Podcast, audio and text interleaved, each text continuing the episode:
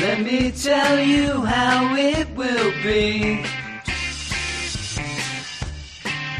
We'll all catch up on the books you'll see. Cause it's the X-Men. Yeah, it's the X-Men.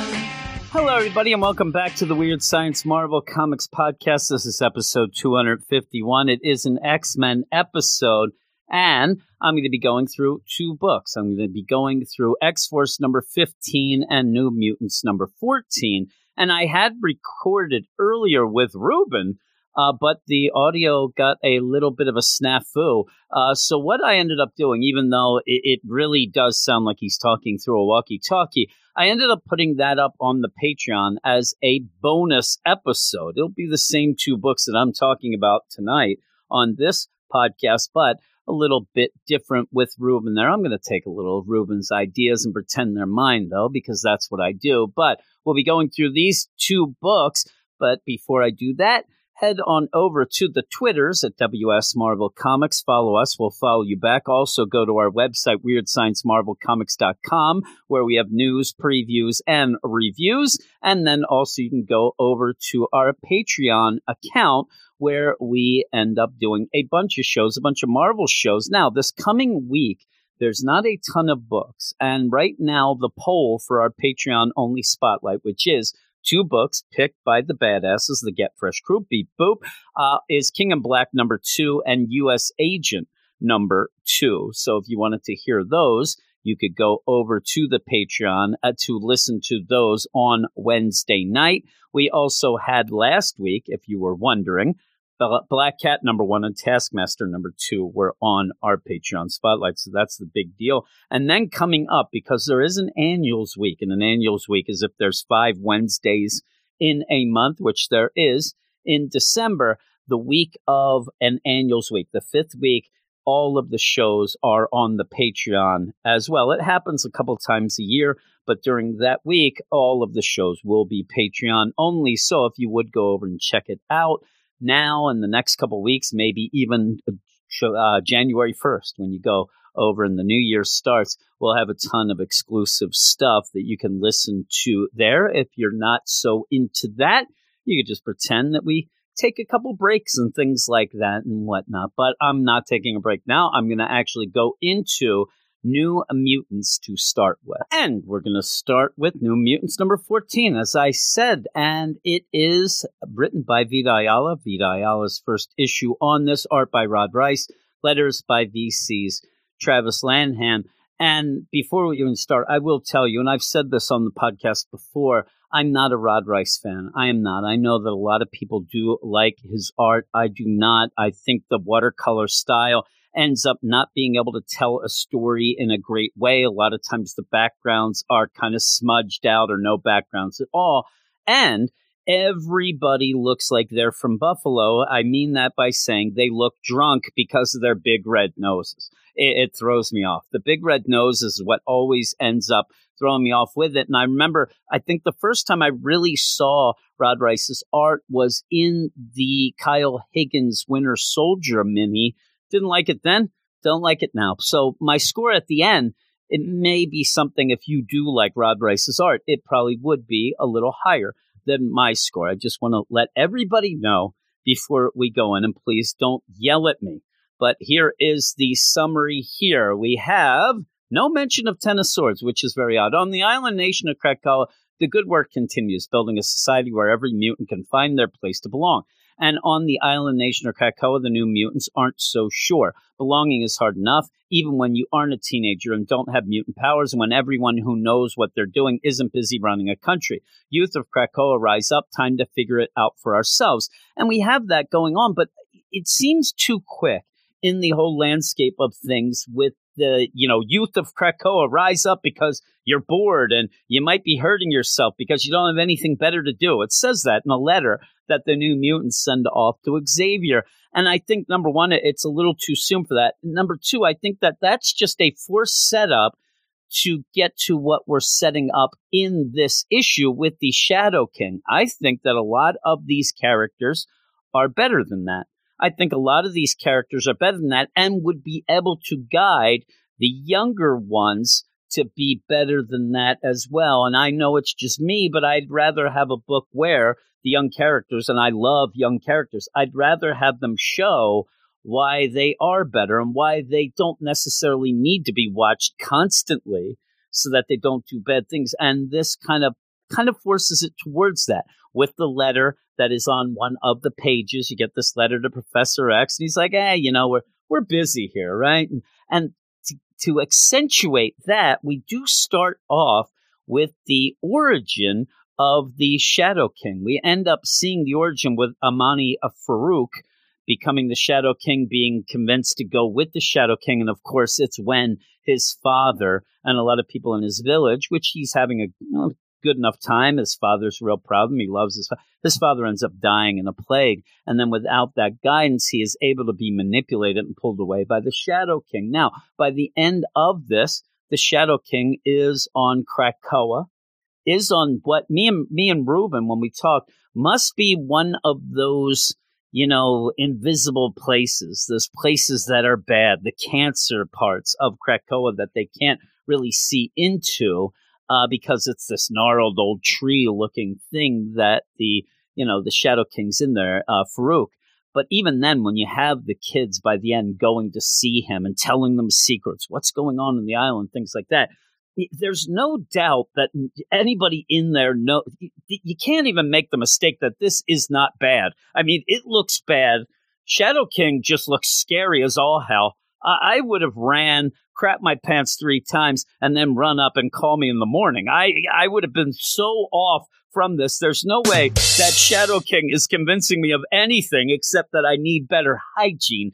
But with that, that's the setup the setup is okay. The younger kids, they don't have anybody to watch them. I really would have liked, and I think it will end up being this, is the idea that uh, Moonstar and Karma and Magik and, and Wolfsbane, they'll be able to Warpath even will be able to come in and help them by the end.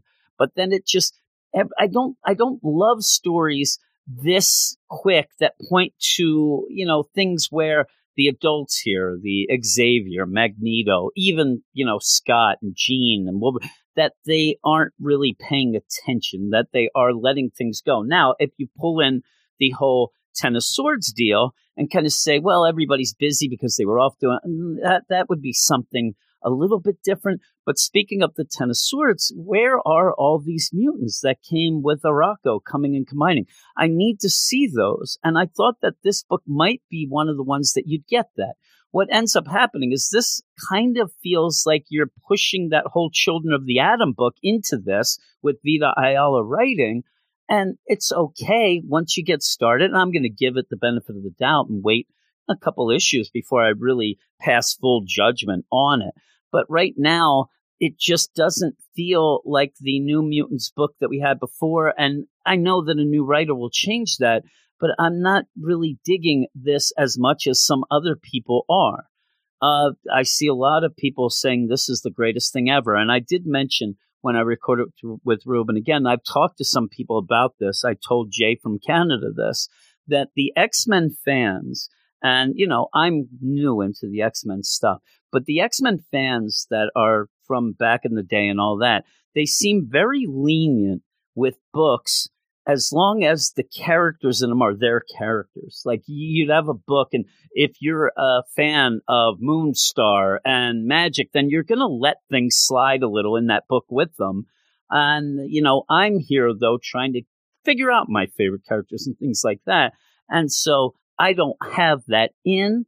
And so this issue and this book right now, it, it, hasn't grabbed me, you know, the way I thought when people were saying it's great. Now, again, it's the first issue of Vita Ayala. So I'm not going to say that I expected this, oh my God, I'm going to love this forever or whatnot.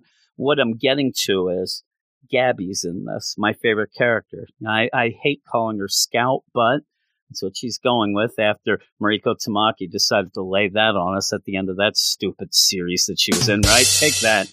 Um, but even then, feels a little off here. I don't like the way Vita Ayala writes Gabby that much yet, so I'm going to wait for that as well. But as we go on, you do see that the new mutants are having some problems. You have a little PTSD type deal of the stuff they've gone through, especially with otherworld things and all. But I'd love to see what's going on now in the here and now with that combined deal. But before we're going to ever get to that in this book, we end up having kind of like let's go and train the youngsters, let's go out and have these little war games type deal, and you're going to end up having a synergy. You're going to end up having the synergy thing where it is combo moves with certain characters. It feels very video game esque. It really does, 100%.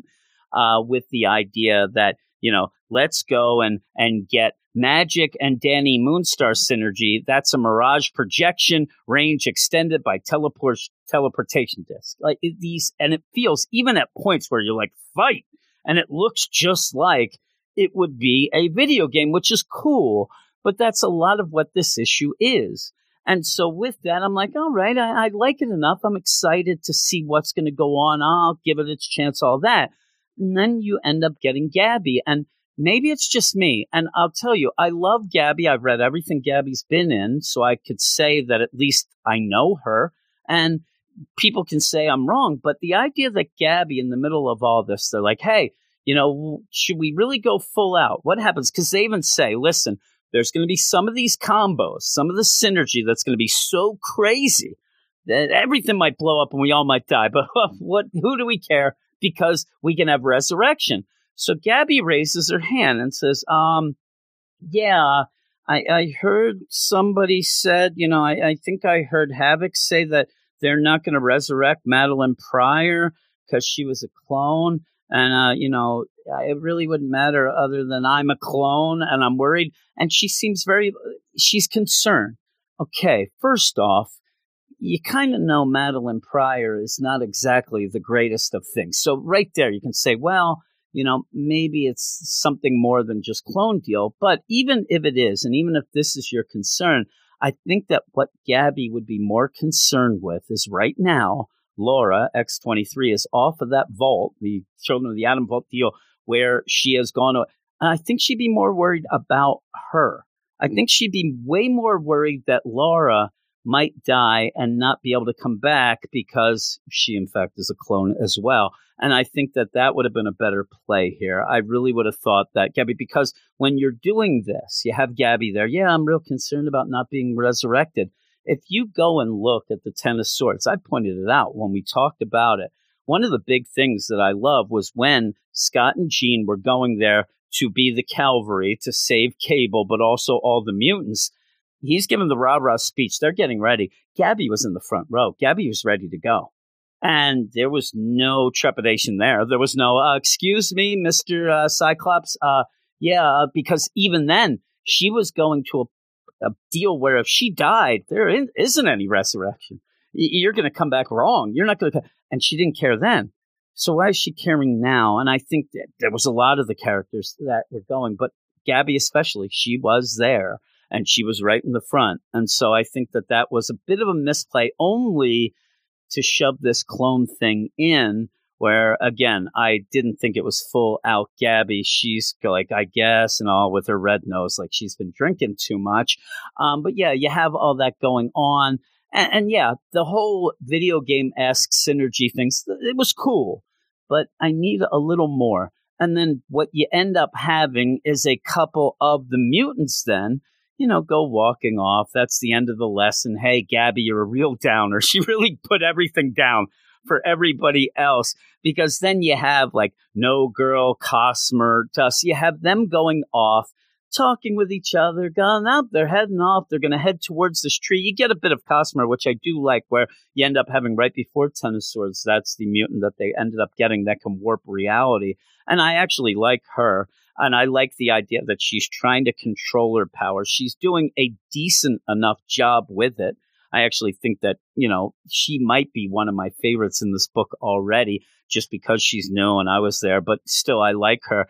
Um, but they go off and they head towards this old gnarled looking I don't know, tree mound something. Again, the Rod Reis art is a little bit off for me at points, but you end up going and they go into this deal where there's a fire going, so I would assume it's more rock.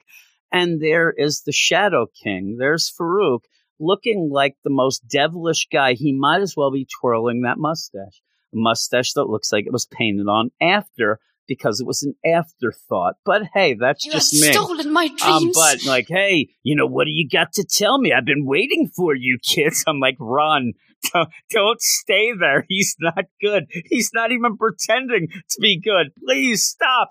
And they're like, well, you know, we're learning new things today. We're doing this. And th- the Shadow King bit is pretty cool because that does right away make you think Xavier, number one, that if this is the deal, Xavier's really not going to forgive himself for letting these kids get involved here. But also, it brings up Storm. You know, you think of Storm and her deal and how she started as well. And the Shadow King and all this is intertwined. So that's pretty cool. It's a pretty cool setup for all these things. It's just, I'm not going to go. And, and when I say that, and I was saying earlier, eh, you know, I'm not really into that. I'm more in the lines of everybody telling me that I'm going to love this issue, that I was going to fall head over heels.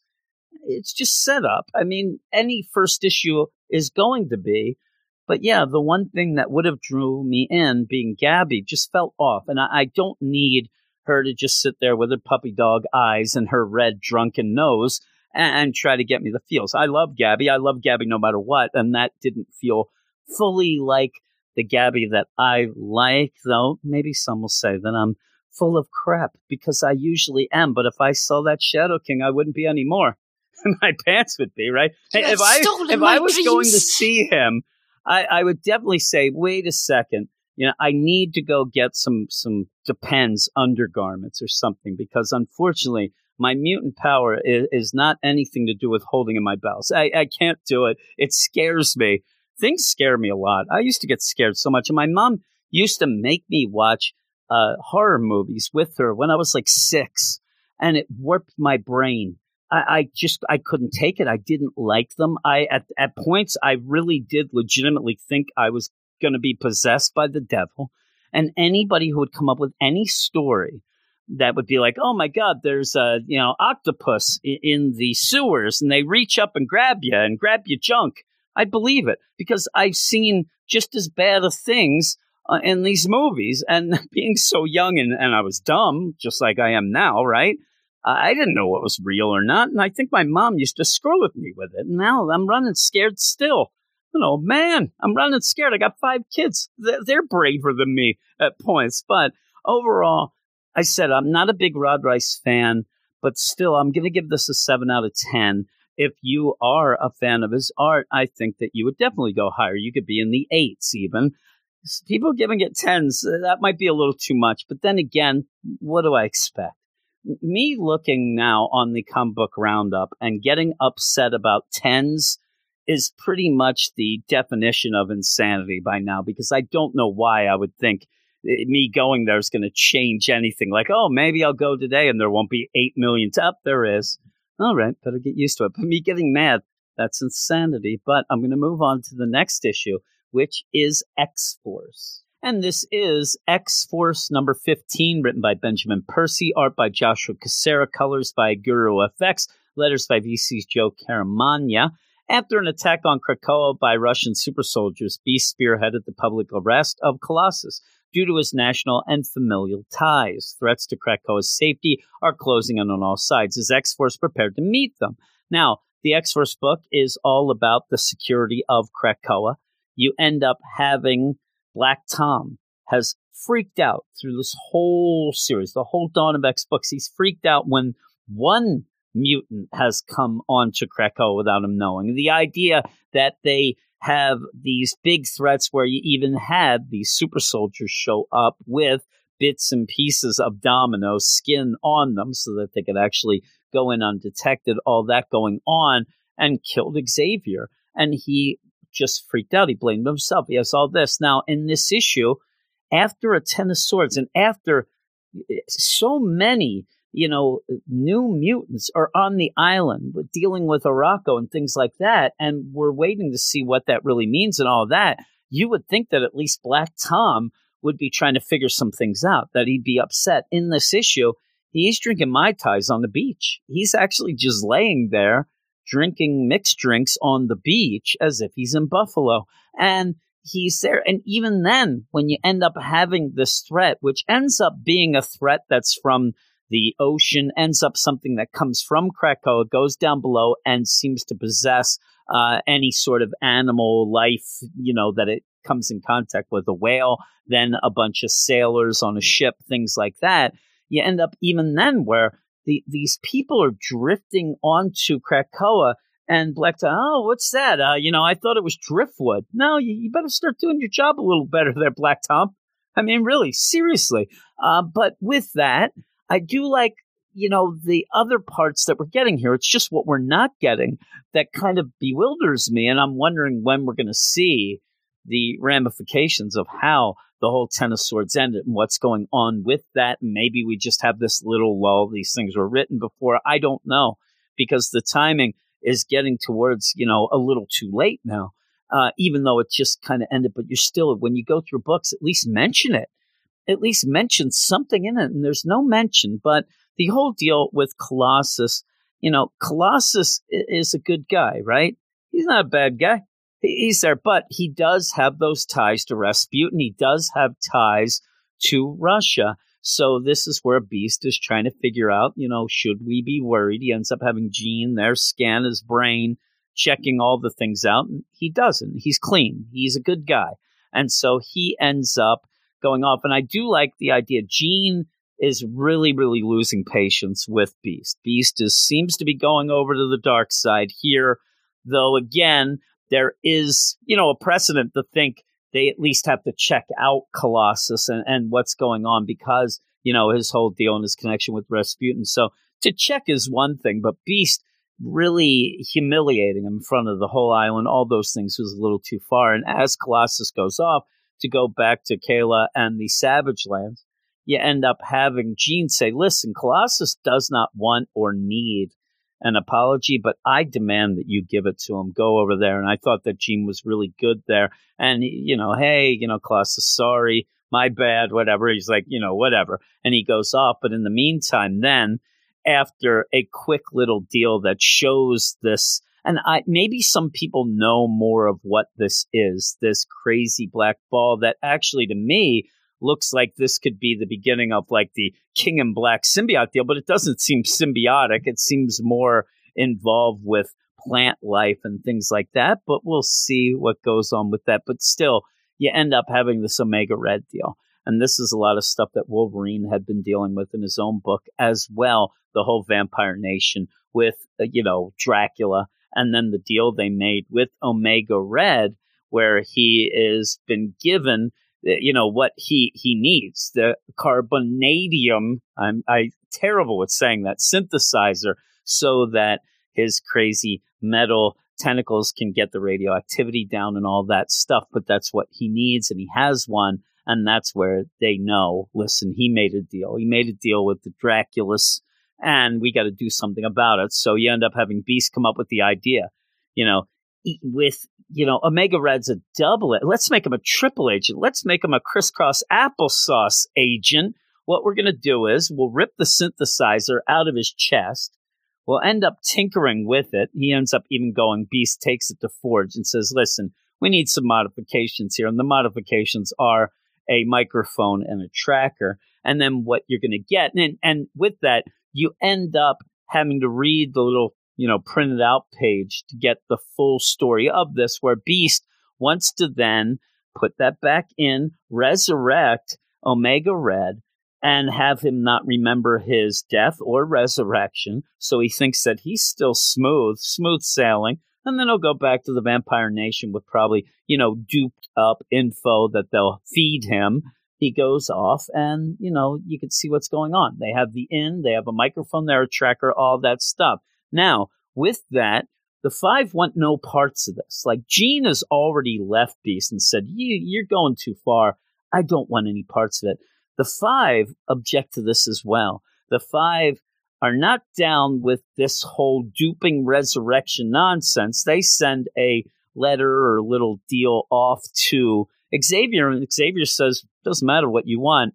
The X Force gets to do what they want. I do what I want, is what they're going to say and then you end up having the five get uh, well that sets a bad precedent and you end up xavier doesn't matter that's what they're going to be able to do so beast pretty much has free reign to do the crazy stuff he's doing. Now, I love Beast. I don't think Beast is necessarily going way, way over because the things that he's doing, checking out Colossus, again, there is a reason for that. Omega Red's a piece of crap. So I don't care about Omega Red. But if you are on Krakoa, the five are there for resurrection.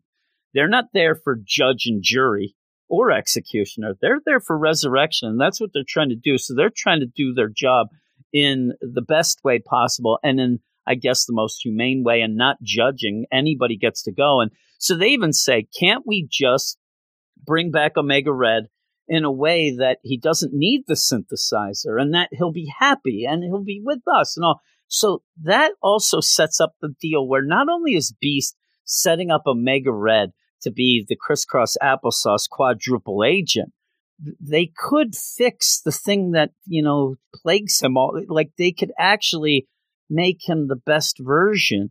And maybe that would be if, if you don't have the synthesizer and don't need it, you would hope that then he wouldn't have the ties with the Vampire Nation would just stay. But again, uh, Wolverine doesn't believe any of that. He wants to just kill him. Wolverine says, There's two things that I want to do. We're either going to send him down there with Sabretooth or else I'm going to kill him and we ain't resurrecting him. I mean, I want to get rid of it. And at the point where they're talking about this, and Beast is like, Whoa, whoa, whoa, you know, we could do other things. You end up with Wolverine saying, Listen, you want a red planet, you want the vampires to rule, then whatever, because I'm not doing that. Vampires, they drool. I rule. That's what Wolverine would say. I know he would. But so that whole deal, and I like continuing on, I love that deal between Jean and Beast, you know, these two old friends, but the idea that Jean wants no parts of this. She's still going to do her job and still help and especially if it's a Colossus deal, because I think she's scanning Colossus to just save his ass if, in fact, Beast has gone too far and might go and kind of, you know, fudge the stats. So you have that. But even with that, you end up having Beast go off to apologize to Colossus when they go off to the Savage Land. Beast comes in, he says, Hey, I got some paints and stuff that I think uh, Colossus would really like. Can I give it to him? Whatever. And Kayla, the girl that's with Colossus, she goes ham on Beast to really show how badass she is. Ends up sucking the water out of him. He is going to die. She is angry at what he has put Colossus through, especially Colossus in this, who has pretty much become a pacifist 100% doesn't want to get involved in any nonsense because of all the things that happen and happen in russia and happen with krakoa and all that stuff so you end up having you know, him coming out and saying, whoa, whoa, whoa, you know, you got to stop this, Kayla, you know, don't kill him, whatever, and then gets the paints and says, you know, thanks a lot. I'm going to try these out. I think that there is a way, you know, or at least there's, you know, something that we can do and all that stuff, but it's all going on now. And then you end up with the continuation during this issue. You do see that black sphere go down, take over a big whale, and then you end up having a ship seemingly crash into it and get taken over because there's Black Tom. He's got his Mai Tais on. There's a funny deal where it looks like Domino has buried him in sand and, and gave him like a bikini made of shells. It's kind of funny. And also has the rescue dog from issue number five, Rufus. And Rufus is going out into the ocean, getting a frisbee. They're all having a grand old time until monster possessed sailors come up and attack the island, attack Black Tom. Black Tom's just again, what's he doing? I saw him so upset before. Now he's just sipping drinks. He's like, oh, a lot of things coming up. Yeah, we thought it was driftwood. Oh no, it's it's freaking seaweed zombie monsters attacking. Oh my goodness. And then they end up calling for Beast Sage. You know, anybody can listen. And there is Domino yells surfs up, I think you should be more specific. I said this with Ruben. Be more specific than yelling surfs up. I mean, really? But yeah, that's how it ends.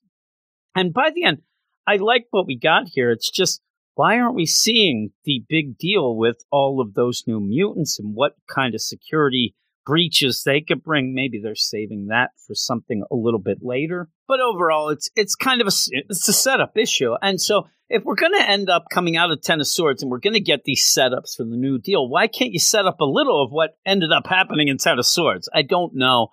I like Joshua Cassara's art. but the story itself has that big hole in it with that.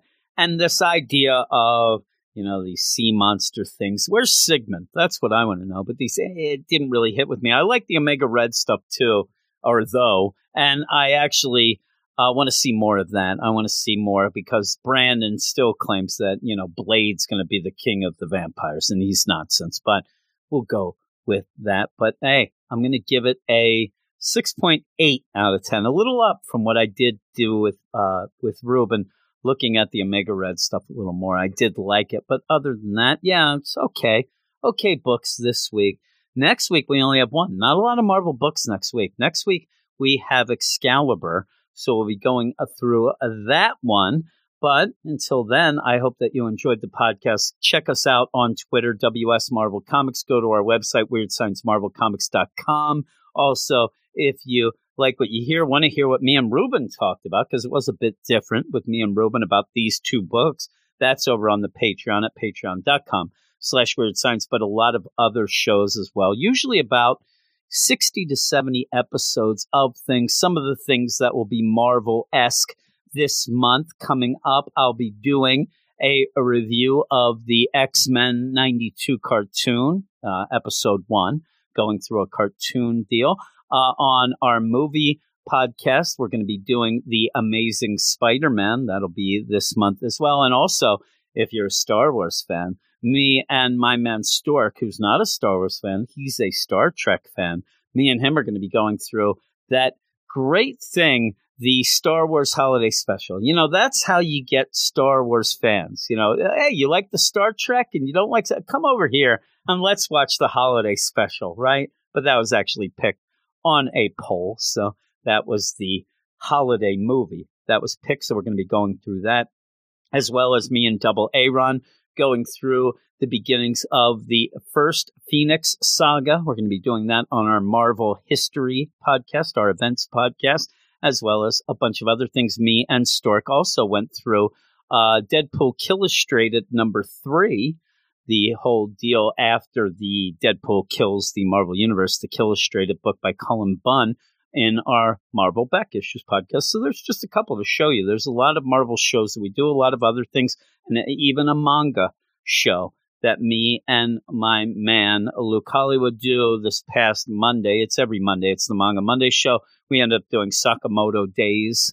Uh, is the episode on chapter one of that. We always go through one chapter, one or two chapters of a book each week, and then we rotate through the books, things like that. So I hope that everybody enjoyed what I was talking about, understood, you know, maybe even more than me, because sometimes I get confused. I will admit that. So thanks, everybody, and I will talk to you soon.